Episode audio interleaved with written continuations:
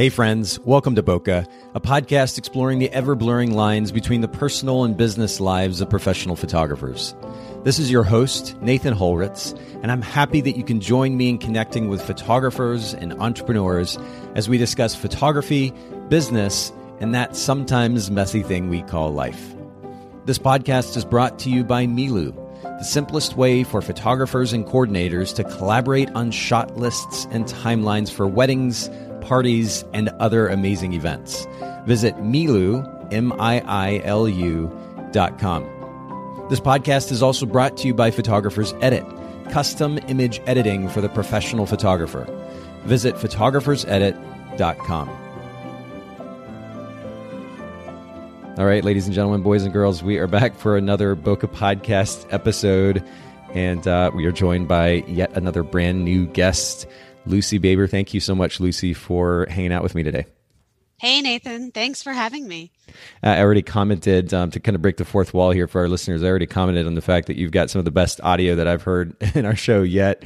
It's it's always a welcome surprise when when I log on to the Zoom call with our guests and I hear great audio, and uh, so that's always a good first first step in the right direction. But in all seriousness, we're we're actually going to get into a really interesting conversation today. You and I had the opportunity to meet at the cookout conference and have a bit of conversation. And you were sharing about a personal project at that point that was quite fascinating. And we're going to talk about that in a little bit more detail later. We're also going to talk about how our listeners can go about planning their next personal project. You've got some recommendations with that. So we'll get to all that in just a bit. But my first normally my first and, and certainly favorite question at this point that i ask our guests on the podcast is about brand position. You're a photographer based in what market? So I'm a Philadelphia family and lifestyle newborn photographer. Okay. So if, if I were to ask, I mean, normally I kind of formally ask the question, what is your brand position? Is that how you would sum it up or how do you communicate it to your clients on the website or otherwise? So I market myself as Philadelphia's fun family photographer. Okay. I even like capitalize the word fun which is maybe corny. I don't know. No, I like it actually. And, and by the way, just and I'm sorry to interrupt you, but everybody yeah. listening in, if you go to lucybaberphotography.com, you can see exactly what Lucy's talking about here. And she literally has those five words in big bold text on the homepage of her website above the fold. Simple, concise. You're doing everything right, Lucy. This is great. Philly's Good. fun family photographer. Um, but let, let me let you continue to expound on it.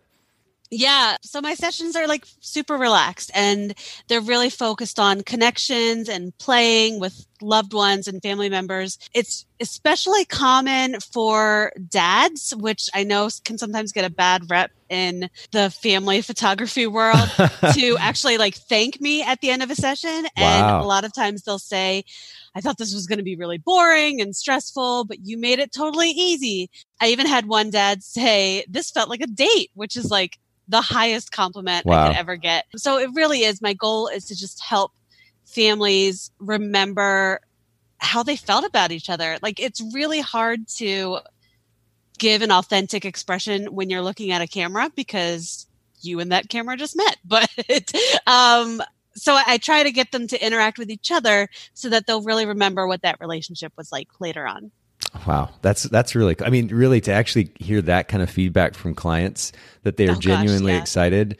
Um, I mean, guys do get kind of a bad rap for their involvement or approach to photographic sessions, and for good reason. But to hear to actually get that kind of feedback from them, that's really really cool. But I have to get back to this very simple, clear, concise brand position statement and honestly probably one of the best that I've heard on the show yet and not just for what it communicates but also the way that you actually have it posted on your website. And this is really key. I mean, everybody who listens into the Bokeh podcast on a regular basis, you know that we talk about the brand position idea incessantly, largely because most photographers don't do it very well.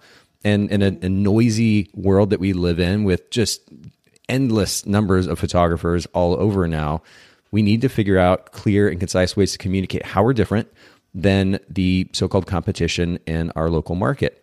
And so yeah. Lucy does a really great job of it. First of all, she and, and, and just to remind everybody, it's Philly's fun family photographer. So she starts with what market she is serving uh, as far as location is concerned. Fun is, and I mean, it seems simplistic, but the reality is, and as Lucy is alluding to, many family sessions can seem like a drag. They can seem kind of boring and annoying and frustrating, and kids are screaming and people are crying, and um, you know partners are annoyed with each other. I mean, it's just it not isn't necessarily the best experience. But you immediately emphasize the fact that this is going to be fun. And most photographers, I mean, I can't think of a photographer offhand actually that actually comes out and uses that word specifically in their brand position statement, period. And certainly not in Philly. So you've got Philly Philly's fun, and then family photographer. You're specifying the genre of photography that you specialize in, or noting the the genre that you specialize in. Uh, I mean, really, this is beautifully, beautifully done. And and to reemphasize what I said earlier, it's above the fold. So, for those of you listening in, if on your website your potential client doesn't land on your website and immediately within two three seconds know who you're serving or who the photographer is serving how they're serving them in a unique way, and, um, and in this case, where they're serving them, uh, then then you're missing out on an opportunity to create some distinction. And so, major props to you, Lucy. I mean, this is a really great example of a good brand position. Thank you. Um, I have to give away a little bit of my secret. Please. It wasn't all me. I worked through, is it Donald Miller, the yes. story brand? Yeah. I mean, that, it, when I honestly, when I went through it, I was kind of like, oh gosh, this feels so huge and overwhelming. But the more I kind of honed it down, the more it just kind of fell into place. So um, I would highly recommend that resource if you haven't looked into it yet. Oh, oh, my goodness, we talk about that book incessantly as well. I mean, it's it is is seriously one of the best business books that I've read. Largely because you know a lot of business books, and you may have experienced this, Lucy. When you read a business book, 75 80 percent of it's just kind of fluff and filler. Oh, and yes. then and then you finally get to the stuff that's that's helpful the thing about Donald's book, or one of the w- wonderful things about Donald's book, is that so much of the book is actually practical and actionable. It's certainly easy to read. Um, and it does actually require a little bit of work, as Lucy pointed out. But um, they have a website as well that you can go in. It's almost like a, its own worksheet, and you can fill the information in and really work on refining your brand position. And one of the things that Donald talks about that we've also talked about here on the show is the significance of speaking to how you add value to the potential client's life, how you make them the hero of their story, uh, versus just kind of emphasizing how great you are. And when you're talking, Lucy, about how you are a fun family photographer, we're really talking about the experience that you're going to give to this potential client, um, the, the, way that you uniquely handle these portrait sessions. And um, I think that's a great example of speaking to the value you bring to the potential client's life. So, yeah, everybody, we're going to link to that book in the show notes. And by the way, uh, we have something new at the Bokeh Podcast or on the Bokeh Podcast site. If you go to bokehpodcast.com, you'll see this B O K E H podcast.com. Um, it's called the Bokeh Bookshelf. And actually, you can go directly to bokehbookshelf.com as well and uh, and you'll see this. But Haley, who produces the show, has put together a compilation of our guests' favorite books. Uh, and in various categories as well. Donald's book is certainly one of those. It's one that I talk about quite a bit. But make sure you take advantage of that if you're looking for that next business book to read or self help book to read. We've compiled a list of some of the best, and certainly those that have been noted most often here on the show. And you can check those out at bokehbookshelf.com. Kind of fun. I love that. I'm I'm a huge reader, and also um, shout out to Haley because I love her. We spent time together at the cookout. Yeah. no, she's she's incredible, um, and she's done so much for the Bokeh podcast and Photographers Edit as well. And so, if, if, anybody doesn't know who Haley is, the very fact that you're listening to this show right now happens largely because of her, all the work that she does. so, uh, yeah, definitely major shout out to Haley. She is uh, listening in now as she's editing the show. Hey, Haley. um, but let's keep moving because we've got a lot to cover. So, I want to talk about your experience as a photographer and one of the biggest lessons that you've learned. But just to give context, how many years have you been in business for yourself? So, I opened up shop on it like kind of on a low key basis in 2011, okay. but by the end of 2012, I had gone full time, which by the way, I would not recommend. oh, really? Give yourself a little bit of time to work up to that. But mine okay. was kind of born out of necessity. So since 2012, and it's uh, 2020 now, so we're going to say that's eight years. That which is incredible, by the way. But I have to ask, why would you say, why would you not recommend going full time that quickly? Well, I mean, full disclosure, I didn't always pay my all my bills that first year. Fair. Yeah. Um, I just I I had um and this is kind of a tangent. I won't spend a lot of time on it, but before I was a photographer, I was a child therapist. Wow. And I had to leave that field for a number of reasons, primarily because I had my own baby and did not anticipate how difficult it would be to hear child abuse stories mm. when I was raising my own baby. So yeah. I, I needed to step away from that, which is kind of the born out of necessity piece. But if I could do it over, I would have waited to leave my day job until my my part-time photography gig was feeling more sustainable and full-time. I just kind of jumped and hoped that the net caught me. And thankfully we made it work in a variety of ways, but um, the net wasn't really there when I jumped. So well, and you you talked um, before we started recording. You were talking to me about how you ended up implementing uh, IPS, or maybe more specifically, virtual IPS, and tripled mm-hmm. your sales, which I think is just begging another podcast episode. So maybe we'll be lucky enough to have you back on. But um, yeah. what would you say then is is over the last eight years or so one of the most important lessons that you've learned? Maybe the first lesson that you would want to share with a fellow photographer or entrepreneur. Well, so my prepared answer is different than the answer that feels like it flows with what we just talked about. So I'm going to give two. Okay. Obviously, what I just said was uh, get yourself steady with income before you make the leap to full time. Mm. Um, that is going to look different for a lot of different photographers, but just make sure that it feels sustainable because this is really seasonal work. And what might feel like a really great season can quickly turn into a really dry season right after that. So if you don't have a solid plan for all of those months of the year, it can be really hard to stick with it.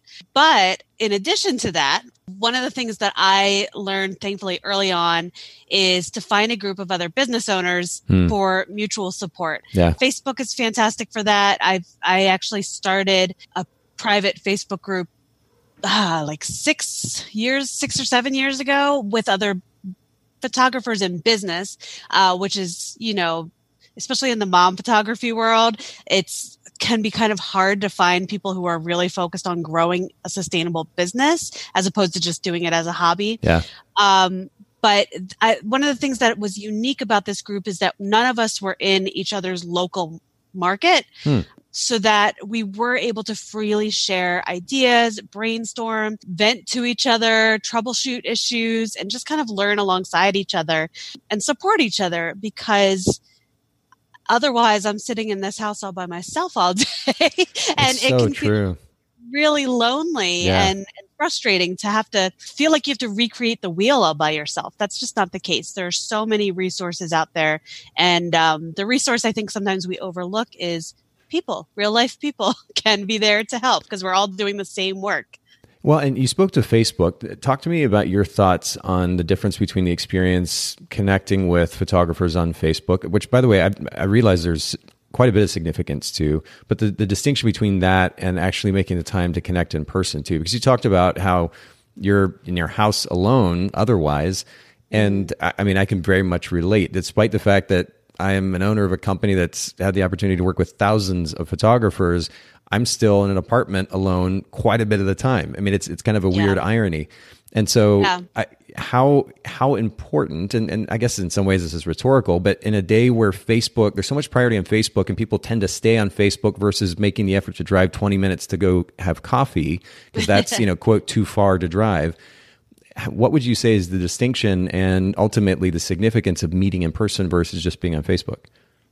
So I think that's a great question, and honestly, I I I make it a point to prioritize both. I definitely work hard to maintain in-person relationships with local photographers, but uh, it is going to have a different flavor, right? Like my my friends who are local photographers sometimes we literally have the same client inquiry sitting in our inbox. So we're not always as as much as I believe in like the community over competition idea, like it's still important to have a resource and a group of business owners who first of all are more self-selected hmm. because you're going to be able to find easier on Facebook, you're going to be able to find people who have a closer match to your specific goals, you know, because you're kind of stuck not stuck but you're stuck with uh, whoever's local when you're meeting up in person. And sometimes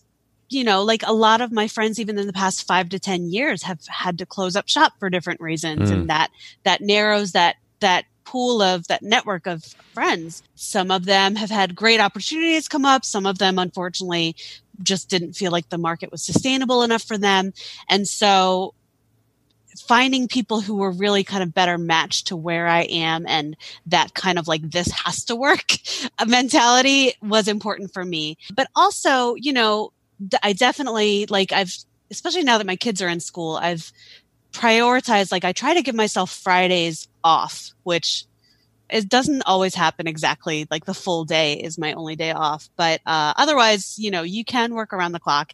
And on those fridays is when i try to do more of like my, my in-person meet for coffee. I started um i think you actually spoke with ray barnes on the podcast. Yes in the past. Uh, she's she lives like 20 minutes from me, and we even met for pedicures one day just to kind of chat about work. And we realized like we could spend five dollars on coffee or a little bit more to get some cute toes and have like a little massage chair involved. Um, so that was fantastic. Yeah, sh- shout out to Ray by the way. We she was on uh, the podcast back in episode 157. Actually, we were talking yes. about five steps to better album sales. So we'll link to that in the show notes for anybody who's curious.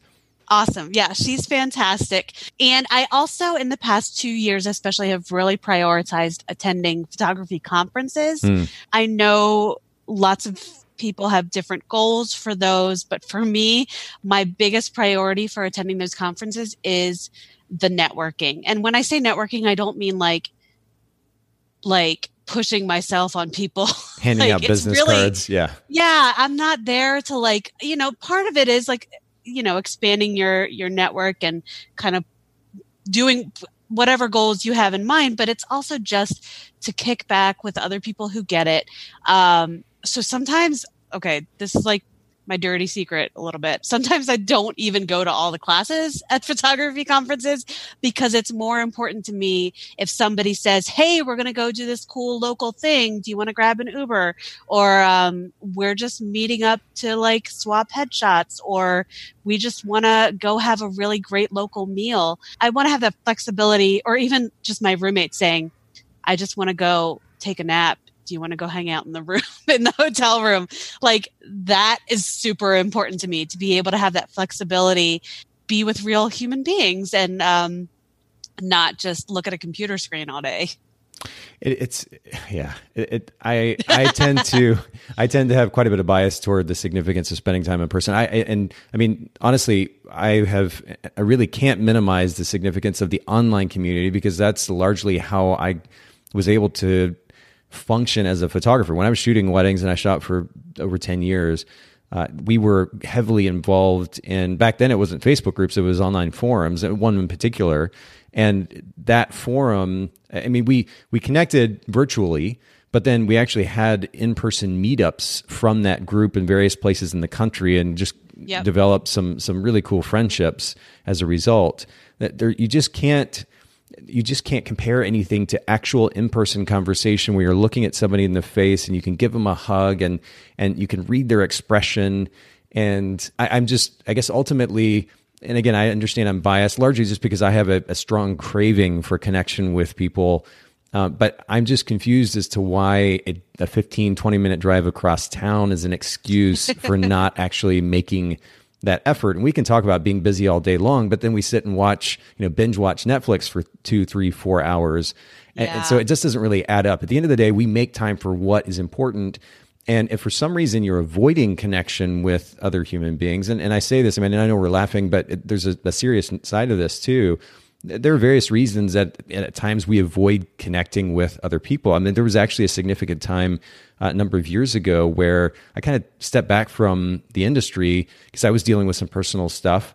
And, and and honestly, this podcast was a way for me to kind of get back and reconnect with the industry on a virtual level. But then, of course, I've had the opportunity to be able to connect with our guests in person, to do interviews in person, and uh, also at conferences, as you alluded to, Lucy. I mean, the Cookout Conference is top three for me uh, and top even two for me in the industry. Absolutely. For the significance of focus on community. I mean, it feels like you're hanging out with family and there is just there's nothing that can replace that. Now, at the end of the day, we want to learn as well, we want to grow in other ways, but there is something significant to be said for connecting with another human being in person, especially one that you can relate to because of your profession or other things that you're going through in life.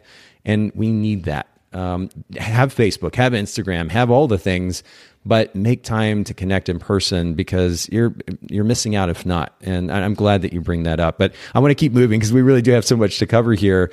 Talk to me about. I told you, I told you, I used to be a therapist. So we get off on tangents all day. I'm like, let's let's just dive into all the things. And please, well, and I'm I am a bit of an obsession with psychology. In fact, that may be a, a, like a third or fourth career down the road for me. In all seriousness, um, I oh, actually applied to go back to school for psychology. So Look um, at you. That's awesome. We're, we're kind of taking the, I'm doing the backwards route. You came into photography. I may end up leaving the industry to go do that, you know, sometime in the future. Nowhere near. But like, life is flexible. Go for it. That's awesome. It's it's kind of cool. Yeah, maybe that's a conversation for another time. But nonetheless, I, I do want to talk about time. Speaking of time, uh, yeah. how do you create time for yourself, for the important people in your life, despite being a business owner, having so many different things going on? Yeah. So I've got two kids at home.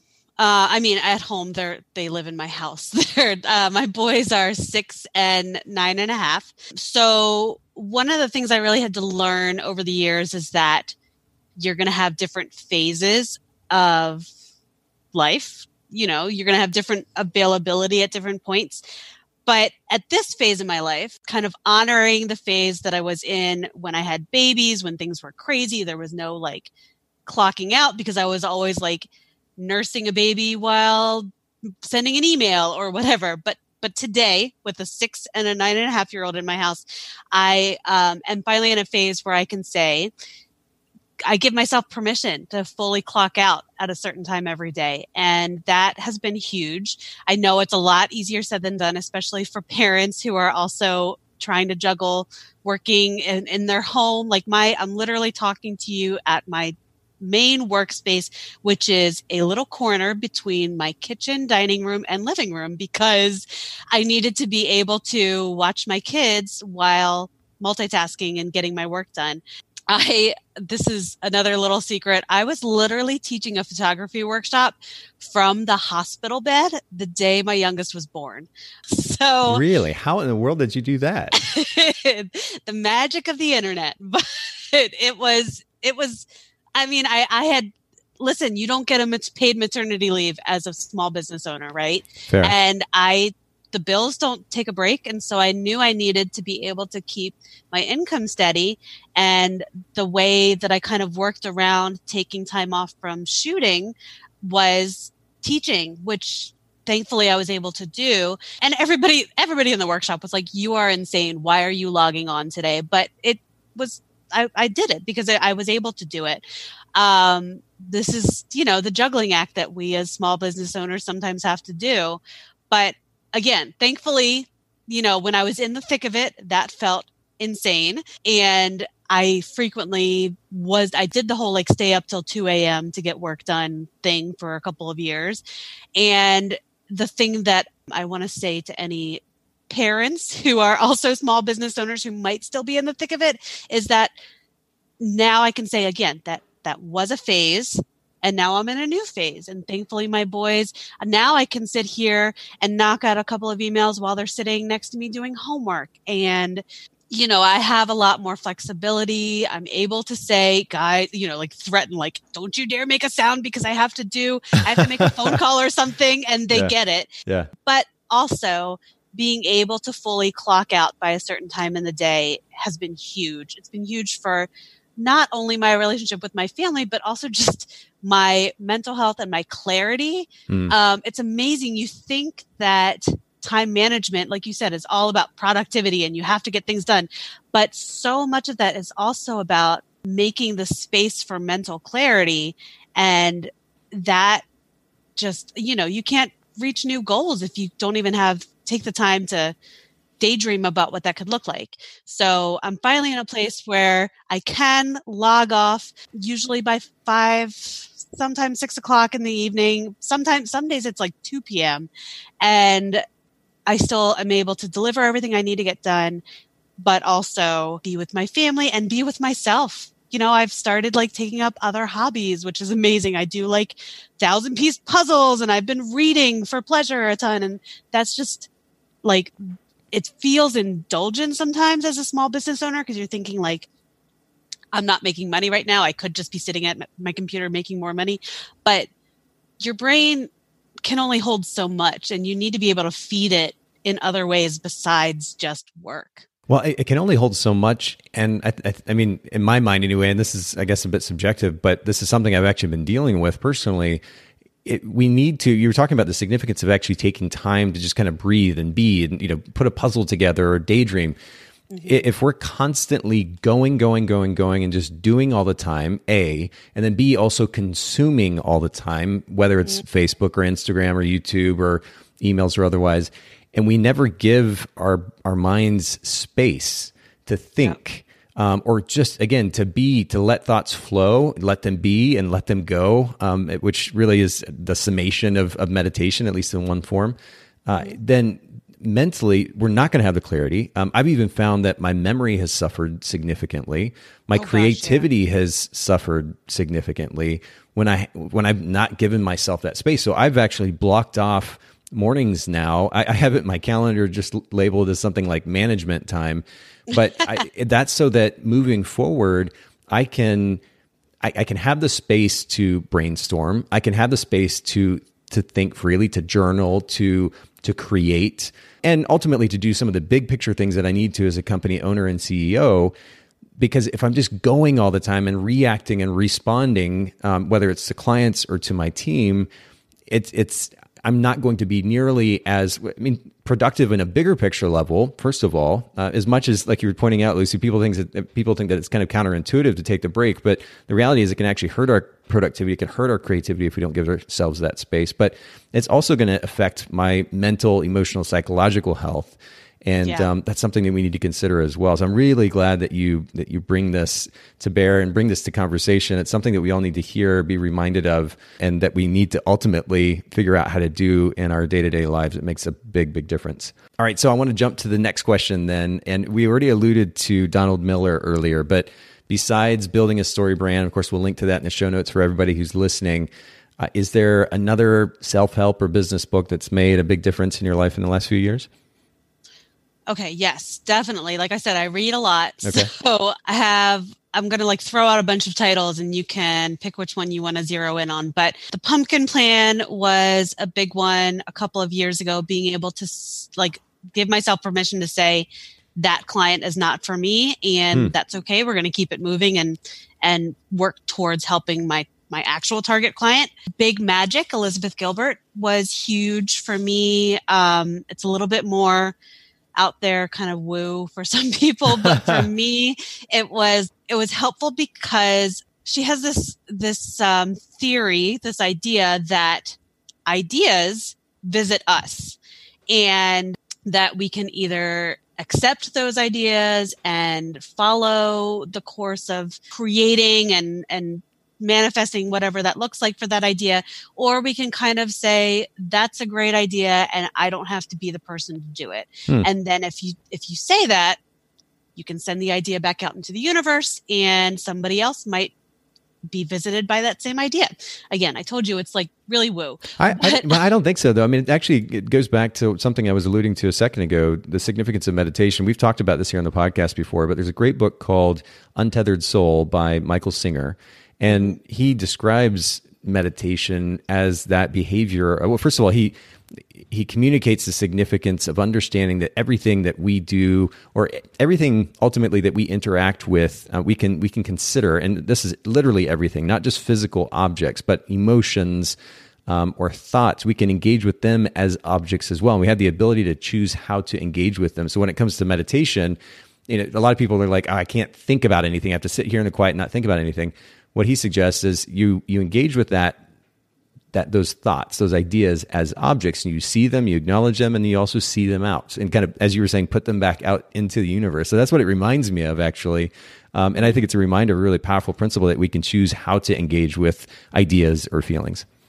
Absolutely. And for me, that whole concept, um, like I'm a I'm an overthinker. I'm a I'm a dreamer, and I tend to be this person that gets a billion ideas and just like wants to run with all of them. So kind of recognizing that like you can have an idea and it's okay to still let it go even if it's a fantastic idea that really relieved a lot of the pressure that i put on myself of like you have to do all the things right now because as as you i'm sure know and lots of other people who are business owners or creative people know like you can't do all of the things well so being able to just respect that was a lovely idea and i'm glad that i had that idea or that it visited me but like today is not my day to do that maybe it will visit somebody else and they'll be able to give it the respect that it needs um, really relieved a lot of the pressure i was putting on myself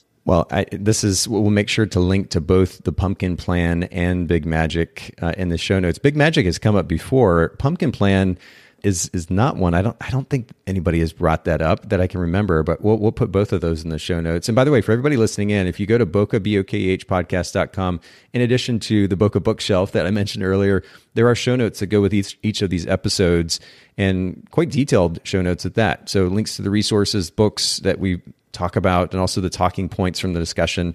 And uh, so make sure to capitalize on that. Take advantage of those show notes at bokehpodcast.com or in, in the show notes section of your podcast app. So um, as we continue on, we have to at least briefly touch on photography, Lucy. What is the most unusual item in your camera bag that enables you to be a better photographer? Ideally, it's not a lens or a camera. Is there something else that's maybe a little bit more unique?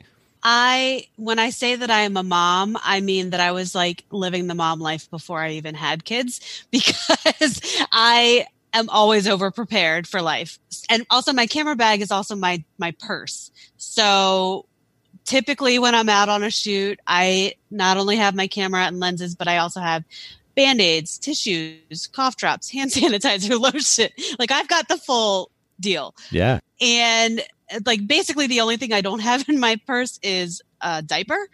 Um, thankfully, we're out of that phase. But like, especially because I work with little ones, it it comes in handy so frequently. And there's nothing worse than like a crusty, snotty nose to ruin your pictures, or a kid who's like joyfully running through the park and like scrapes their knee and then like is just beside themselves. It's always amazing to me how easily band-aids can solve a problem. Yeah, almost like having just like a, a general quote unquote emergency kit with you. Yep. It, it's so yeah, great. I'm that person. well, and but that contributes to the experience. I mean, you talk about the fun experience you're going to deliver, and that's probably what is going to be, at least in most cases, most memorable for the client. But mm-hmm. it, it's funny how simple things like being able to pull a band aid out of your purse and hand that to them if, if one of the kids does scrape their knee, how that can make a big difference in the client's experience of you. You were ready, right. you were prepared, you were kind, you were helpful. I, I, think that's really a great reminder for all of us. So, shout out to those who already are doing something like this. But if you're not, throw together a little kit. I think that's a really, really great idea.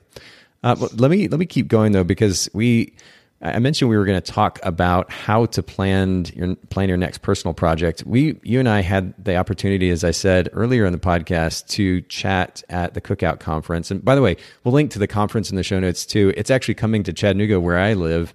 Um, yes. uh, this year. It's really, really exciting. Uh, by the way, if you've never been to Chattanooga, this is not only a great opportunity to visit an incredible little town, but in addition, come to one of the best conferences in the industry. And uh, so we'll link to that in the show notes. But we had the opportunity to chat about a personal project that you have launched. Will you share that project with our listeners?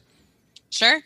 So, um, the project is called 100 Black Dads, and it is basically just I, I share. It's a little bit like set up as in the format of Humans of New York, since a lot of people are familiar with that, yeah. where I pair a, one photo of my subject and then I pair it with a quote from them. And I send out like a little questionnaire to gather quotes about their experiences and how they might want to engage with the topic. But the main purpose is to highlight, I, I kind of use this language a lot in my my talking around the project. It's to highlight the like nurturing and loving side of black fathers because I I came to a point in my life when I realized that that's not the popular media portrayal and I felt that there was a huge gap that that wasn't what most people think of when they think of a, a black man and a black father.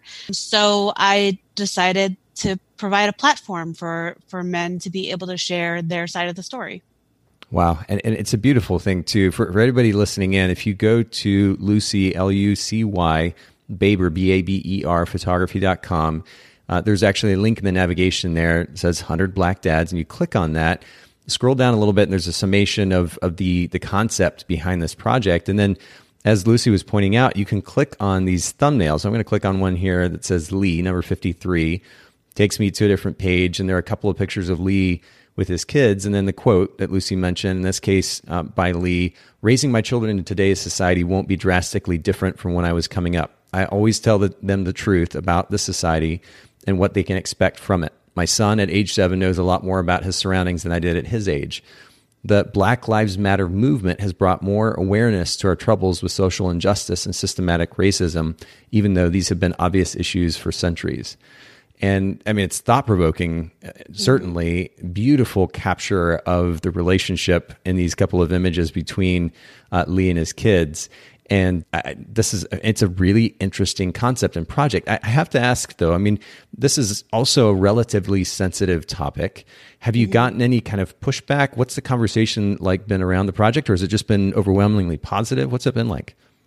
So thankfully, I live in a part of the country and am immersed in the community that is ex- exceptionally open-minded and has been really supportive of the project itself. Even I mean, I'm trying not to get too political because I don't know how political you like to get on your podcast. But um, my, my parents don't live in that kind of a of an area sure. where you know like I, I live in mount airy philadelphia which has kind of gotten like national recognition for being this like beautiful utopia of diversity and acceptance mm. um, so it's it's super easy for me here but even um, amongst you know my my network back at home where my parents live it's I have mixed feelings about it because I have gotten a lot of support, but it's almost like to some people it might feel sensitive, but it's almost like it's still too easy because I'm I'm handing these really positive images over.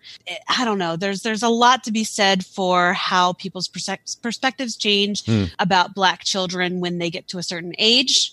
And so th- this is these are cute pictures. They're happy pictures. They're loving, but I have worked really hard to try to capture a broader scope of imagery. You know, like not every dad is wealthy or wearing a suit and tie or whatever. And that was really a big part of my goal for the project was to show not only that to kind of buck the stereotype that like there's the stereotype that a lot of black fathers are either dangerous or some in some way or doing criminal activity or they're just checked out completely from their kids lives. So not only are they engaged with their kids but they're also doing that in a variety of lifestyles. So you know like one of the one of the sessions i did the dad was he's raising his daughter at in his mom's house. Another one he is co-parenting with his partner in like section 8 housing. You know i wanted to be able to show that like whatever your idea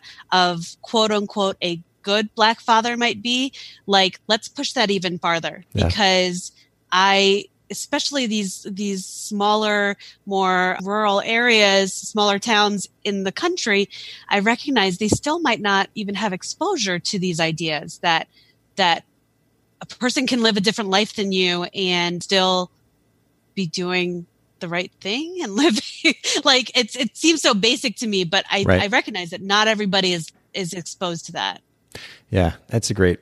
And and you mentioned the significance of perspective earlier. Perspective really is everything. Uh, I, I, think a lot of my conversations around race and racism, I think, are kind of skewed in a way because I actually grew up in a foreign country. I grew up in Japan, spent about ten years wow. of my life there. Where I mean, I, I, was the kid with blonde hair and blue eyes amidst um, a culture which looked vastly different. I mean, to the extent that they would come up and ask for pieces of my hair um, because I look so different. But I, I know what it's like to be in a culture that isn't naturally my own and to be made fun of or given a hard time, bullied or otherwise because of that, or partially because of that.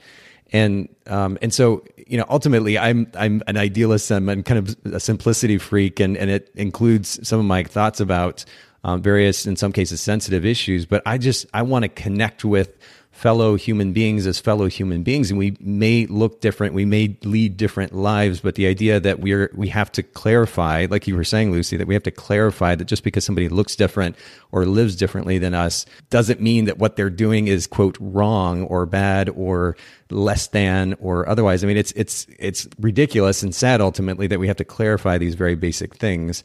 Um, i love that you have been proactive. You know, it's one thing to get on Facebook and talk about political issues, um, and particularly topics around race and racism.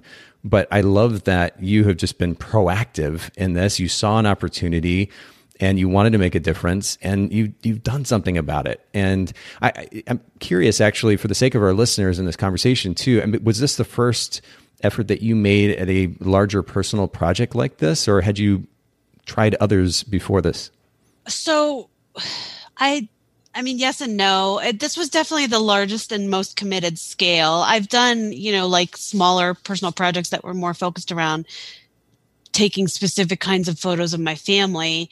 But this was the first kind of the first project that was focused on giving back to somebody that wasn't myself yeah. and also that had a really clearly defined mission and scope. Well, I mean, again, it's beautifully done. And, and by the way, I love too that you, that you, in a sense, took a risk because this, these conversations around race are extremely sensitive, uh, or I guess maybe volatile is probably the better word, uh, because many times people's motivations are questioned assumptions are made projections happen and right and we i usually have to say on a podcast especially like fellow listeners, I am white. so since you can't see me, that was a risk, definitely, because I wanted to make sure that everything that I did was um, not only sensitive to the needs of the community I was aiming to highlight, but also that I didn't overstep any boundaries that, you know, like you only know how much you know. So yeah. I, I did a lot of like checking in with others who are a part of that community to make sure like is this something that would be welcome am i going about it in a in the hmm. right way and um, do you think people would want to see this or you know like do you think this is valuable and helpful if i had gotten the answer that no this is not i would have stepped back I, i've also been willing to tweak as time goes on, one of the one thing that crosses my mind is um, initially I was going to keep all of the dads unnamed, like anonymous. My background in mental health, I think, contributed to that idea that sure. like we don't need names because you don't need to identify people. But I kind of at some point, one dad kind of challenged me on that, and he was like, you know, I want people to know that a man named I'll say I don't remember which dad it was, but I'll say one of my close friends' names because I know he won't mind. A, a man named Khalif can be out here raising his daughter just like a man named Tom or Mike or Joe. Mm. Um, and so I, I changed that and I was willing to kind of revisit it. I put it out there to the other dads and said, is, do you agree with this? Is this something that you support? And overwhelmingly, they're like, yes, absolutely. Cool. I want my name out there so that people can start to change their, their stereotypes and their ideas about what a man named Khalif might look like and, and be like. But again, props to you for stepping out and doing this. And I, you did it in a very intelligent way. And that, as you pointed out, you got the feedback, well, ultimately that you needed to approach this in a way that and sensitively and be able to bring this project to bear uh, in a way that would make a positive difference versus i mean if, if you had just gone about it it's amazing how uh, people especially in 2020 culture and social media it's very easy to just get on Facebook and type away and share ideas, many of which come from, ironically, assumption, projection, or otherwise.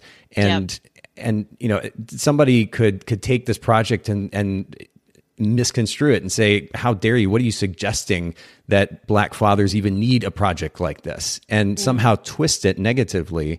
So it was a risk. But again, you took that risk in an intelligent way. You got feedback, you asked advice. And uh, I think this is a great example for our listeners. But if our listeners are interested in starting some type of a personal photographic project themselves, there might be some steps to consider. You actually shared a list of them with me, and I'm going to list them here really quick. And then maybe we can go back through and touch on each one of them. You said sure. first write a mission statement, then clearly define your scope and goals. You said write a press release, then determine the budget, availability, and potential travel needs for both shooting and planning promotion. Apply for grants and sponsorships. Consider wardrobe needs for promo interviews. Plan your lunch.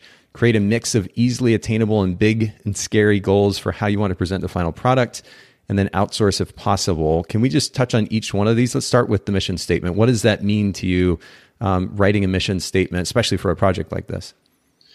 Sure. So I had with the uh, first, I want to step back and say that I did not do some of these very well. Um, so part of my thinking when I wanted to share a list for other photographers was please don't make some of the same mistakes that I did because your life will be so much easier if you do take the time to go through this process up front. Even if you don't think it's going to be a big deal with the digital age that we live in, I was kind of blown away by how quickly the project got picked up and went viral. And a little bit of it got outside of my ability to control. And therefore, that I, I feel like in a lot of ways, my kind of viral moment for this project came and went very quickly because I wasn't prepared. So hopefully if you do have a personal project and you do have it go a little bit viral, you will be better prepared to kind of ride the wave and maximize that opportunity by doing these things. But for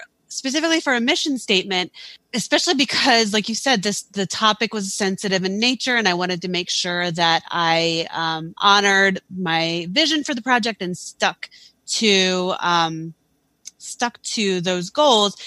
I really the idea of a mission statement sounds so boring and so tedious, but so I, I don't even think I wrote an official like paragraph at first. I think I just like brainstormed and did like one of those like I think some people call it like a mind map or like a web, yeah. the, the, old school stuff that you did in like high school when you were like planning to write a paper or something. So I just wrote down uh, just like a brain dump of all the thoughts, all the different things that were going through my head about the project. I had to talk it out. I talked it out a lot with my husband. Like, what if I come across this thing? What if I'm faced with this question?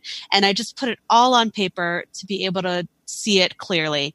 And it's really helped. You know, it wasn't just like a, the PR stuff came later, but initially it helped not only for promotional purposes, but also because there have been points in time when I've said, why am I still doing this? This project, yes. by the way, started November 2016. This is going into my fourth year now, wow. which I did not anticipate it would take that long. Uh, initially, people said, 100 black dads. Why aren't you doing a thousand? Why do you even have to put a number on it? We've got tons of dads who can do this. Hmm. And, um, you know, so I, I really have to, uh, the, th- the, the answer to that is that, um, I have had more than 100 black dads respond with interest. But the thing about finding dads who want to volunteer for a project showing off their great dadness is that a lot of people have are out here having a life so scheduling and syncing up with between my schedule and theirs has been tricky for a lot of people because they're they're out here coaching basketball and they're out here. Um, one of my dad volunteers as a local politician and he's, you know, either campaigning or doing his actual work. I've got doctors and lawyers who have crazy schedules. I've got dads who are at church all weekend from Friday night until Sunday night. Um, so, so that was a little bit tricky, but also, um, being able to define how far I would travel, being able to come back to say like the just even something as simple as saying the goal of this project is to work with uh, showing the nurturing and loving sides of black fatherhood helps me to kind of keep coming back to like what is my vision for this photo yeah. what do i hope to get out of our time together when I'm shooting? What do I want to some, you know, there's also a process of like selecting the quote that goes with the photo. And sometimes these dads want to write like a book to uh, answer some of the questions I have in my questionnaire. And so I have to pull what is the most meaningful part of their quote that also is unique for the for the broader story, but also speaks to their individual story. I don't. It's it, well, there there are a lot of moving parts. Yeah, I mean, yeah, there's, there's, a lot of moving parts and so many moving parts and a lot to keep up with. And at exactly. the end of the day, and I'm sure different photographers listening can, can relate to this idea. If if you don't have an idea that is bigger than yourself, that is also tied to your value set, um, that is driving what you do, it is going to be much easier to give up or to burn out or otherwise. Um, having that underlying idea that drives what you are doing, in this case, this personal project, is really, really important. Being clear about it, writing it down, being able to come back to it, so important. But it ties to the next point, uh, Lucy, that you shared, which is, and you kind of alluded to this a second ago, clearly defining your scope and goals. I mean, what I've found is if we know the big idea that drives what we do, then it makes it easier as well to set specific goals. What does that goal setting look like for you?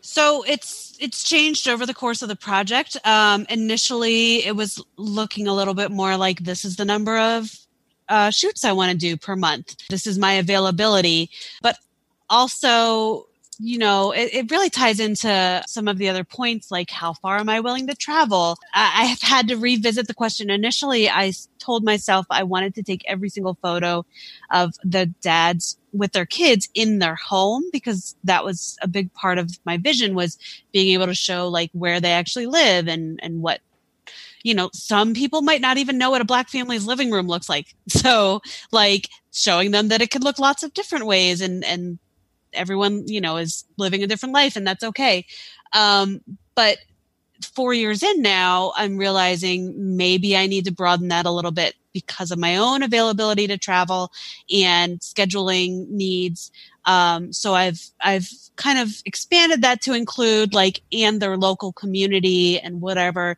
they are plugged into, so that I can include shoots that are like at the local playground or at a local park or whatever. yeah. So well, being able to define that and then kind of be flexible within that as well. Uh, well, yeah, and otherwise, I can imagine it would get number one, it would get chaotic, but two, it could get out of hand. I mean, you get the, these personal projects that um, probably in most cases aren't bringing in any income. You still have to run an actual business on top of it. You've got to yep. create some structure and some limitations ultimately somewhere. So it is exactly. important to be really specific about those and to do that up front so that you know. I mean, you can use that as a filter. You know when to say yes, when to say no how much to do. Uh, you mentioned writing a press release is the third point. I, writing a press release in my mind sounds like something from 1975. Like it seems like such an old school thing to do, but I, I realize it's still relevant. What does that actually? What does that process look like in this case?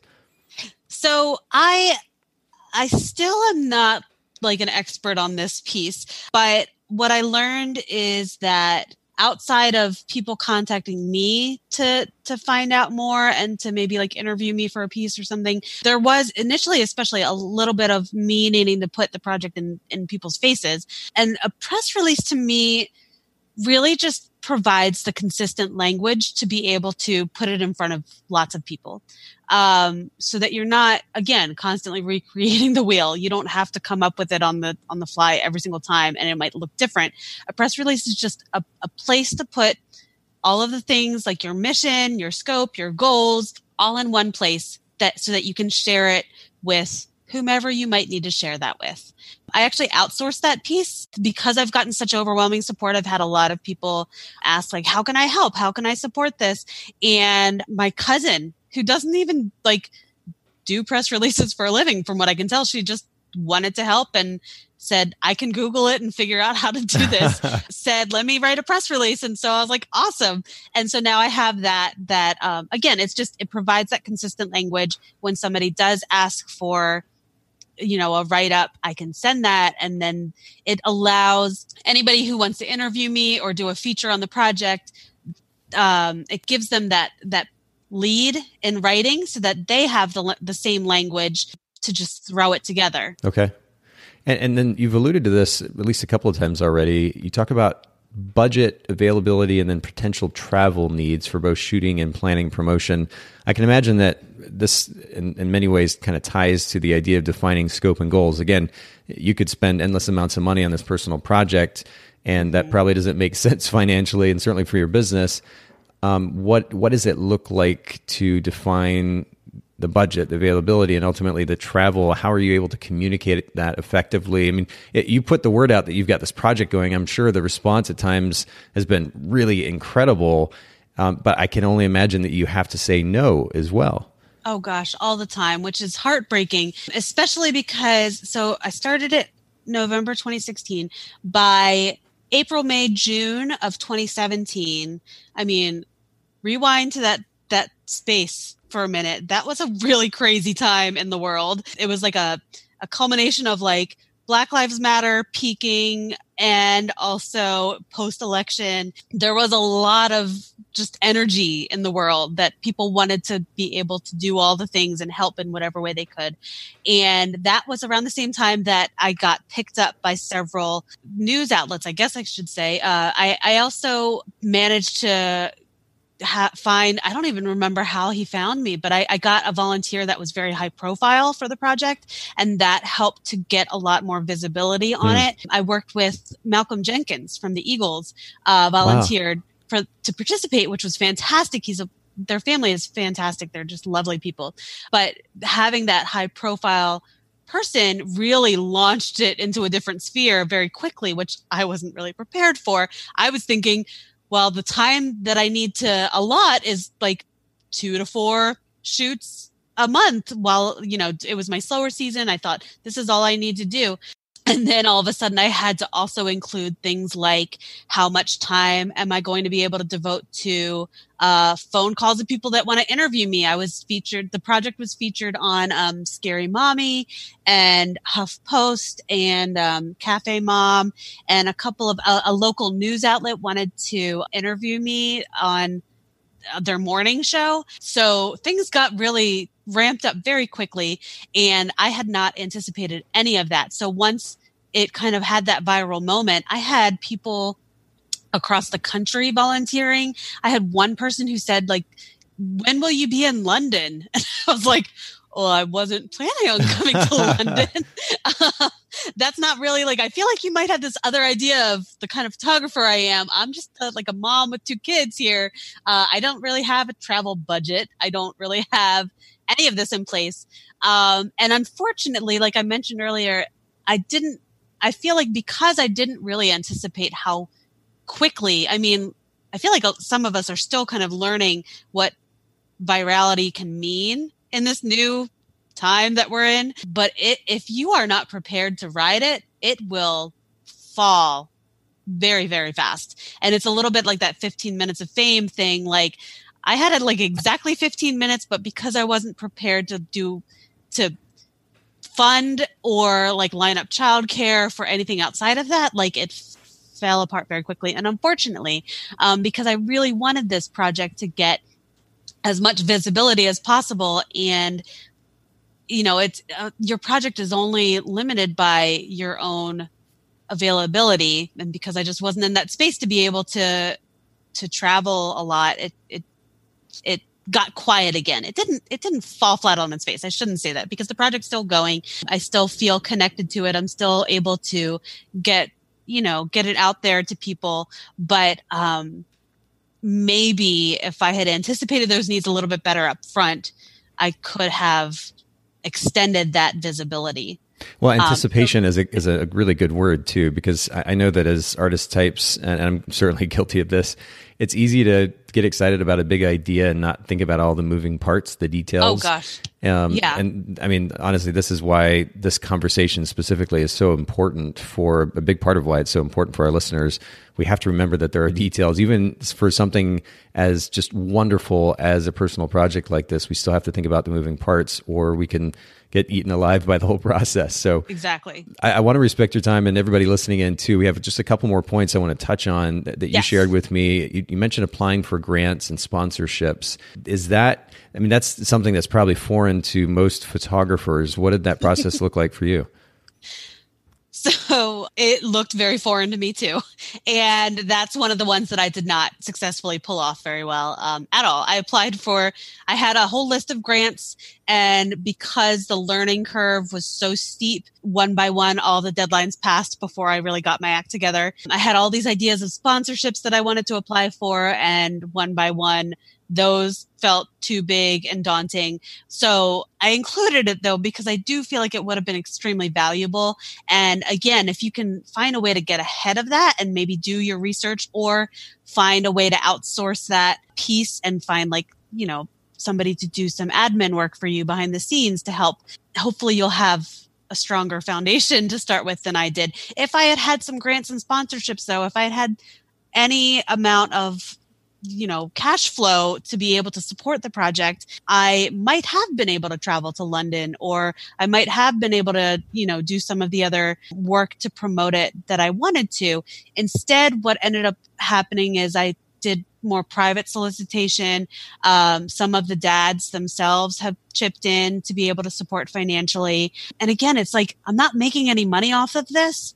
It's it's really just paying for my travel and my time which was a little bit hard to wrap my head around because it's not a for profit project, yeah. but you still are giving resources that are taking away from your work, your right. paid work. Right. And so being able to kind of rectify that in my head that it's okay to accept donations was a process for me. I also have a very, very small Patreon account that uh, like five people donate to every month, which is so lovely. But, you know, just if I had dedicated some more time to that piece, it could have been a lot more sustainable.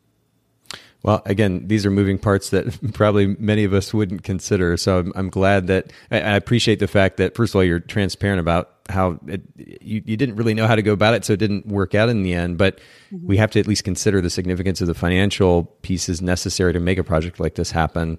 It's definitely a good reminder. I wish I had grant experience to, to speak from, but for those of you listening in, make sure that you do, you have considered the financial pieces um, of a personal project, especially of one of the scope, uh, because you have to consider how it does affect the um, well your personal financial status, but then also the finances of your business as well. You still have a business to run, and mm-hmm. that's important to keep in mind. You mentioned considering wardrobe needs for promo interviews. I think that kind of speaks for itself. I want to I want to jump to the next point though. Plan your lunch, and this could probably be an episode in and of itself. Can you just briefly Absolutely. sum up what what that looked like, um, and what our listeners should keep in mind? So for me, it really came down to like deciding on the platforms that I would host the images. So um, making the decision. I've kept it on my website mostly because I am still running a business and I feel like the traffic really helps that piece. Uh, but also because I didn't have the time to create a new website.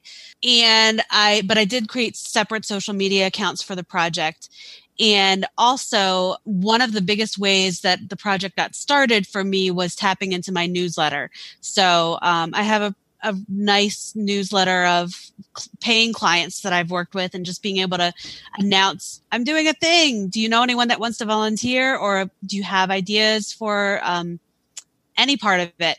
And that really helped to kind of kickstart things. It was uh, one of my paying clients was the very first volunteer for the project, so I was able to see their family again, and then it kind of took off from there. I solicited names of other people that might be interested. I emailed them directly, and then you know eventually it took off and had a, a whole movement of its own. But yeah, being able to know how you're going to communicate and how you're going to share the images is obviously a part of it. And then, I mean, tied very closely to this idea of a launch is understanding what goals you have. We've spoken to the idea of goals already, but when you talk about creating a mix of easily attainable and then big and scary goals for how you want to present the final product, what did that actually look like on a practical level? So I'm still figuring that out, to be honest. Um, I have said, I've said from the start that I would love to turn this into a book. I haven't because I, I'm only about halfway through the 100. So because I'm not quite I, at the 75% mark is when I really wanted to be able to pitch this to some kind of either print lab or publisher. I haven't even decided on that piece.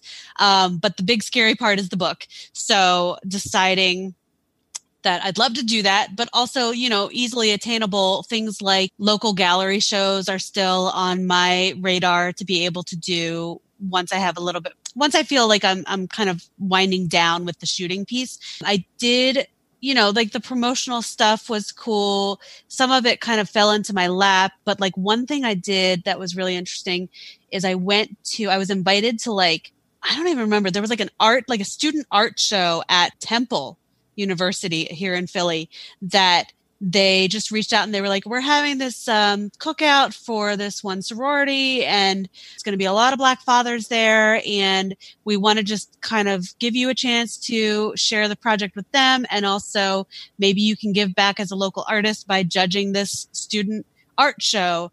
Um, so, like little things like that kind of popped up that were like, like I said, kind of easily attainable, allowed me to kind of present the the project and feel like I was doing something besides just taking photos and posting them online.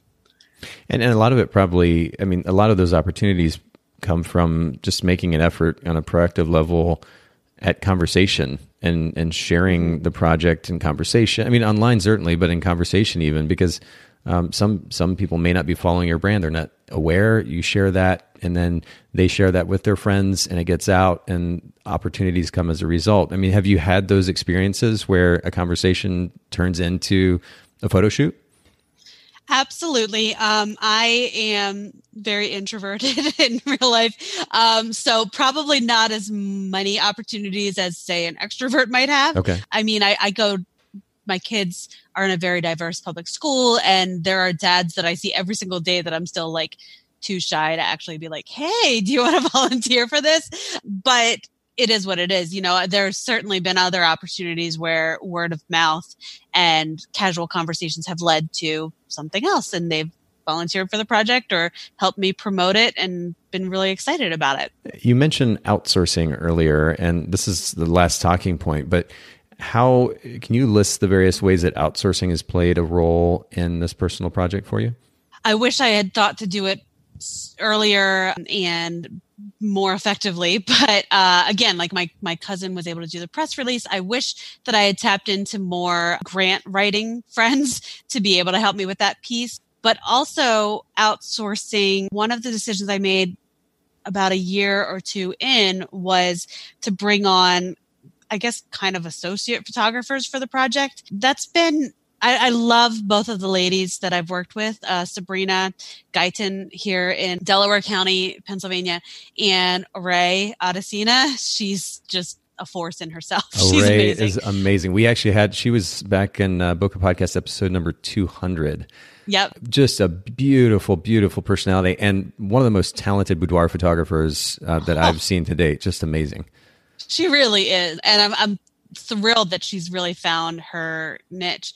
Before she was really taking off with uh, Boudoir, she had been focusing a lot on families. And so it seemed like a really natural fit for her to join this project. But then, you know, life happens. Sabrina had another baby. Ray has kind of taken off in a different direction. And um, they're both a part of the project. They both contributed images and helped me find more volunteers. But that piece has quieted down a little bit because they've gone off and done amazing things elsewhere. So, you know, there, there's pros and cons to outsourcing the photography piece, but I'm so glad, especially because, as I mentioned, being a white photographer, trying to capture a different demographic than my own, being able to bring in to black women photographers was important to me to be able to kind of again remove myself and say this isn't about me necessarily this is about this platform we want to provide to support black men yeah. and it, it really doesn't even come down to my art necessarily it's about it's about how we can tell help to tell that story well i really appreciate you making so much time to share with me with our listeners today about not only the project, but what you've learned through the process. And like it or not, there are, I mean, it, and I'm reminded of this pretty consistently because, again, I tend to be a bit of a simpleton when I, in my approach to, to life and business. And I forget that there are a lot of moving parts underneath, um, or maybe I just choose to ignore the moving parts underneath.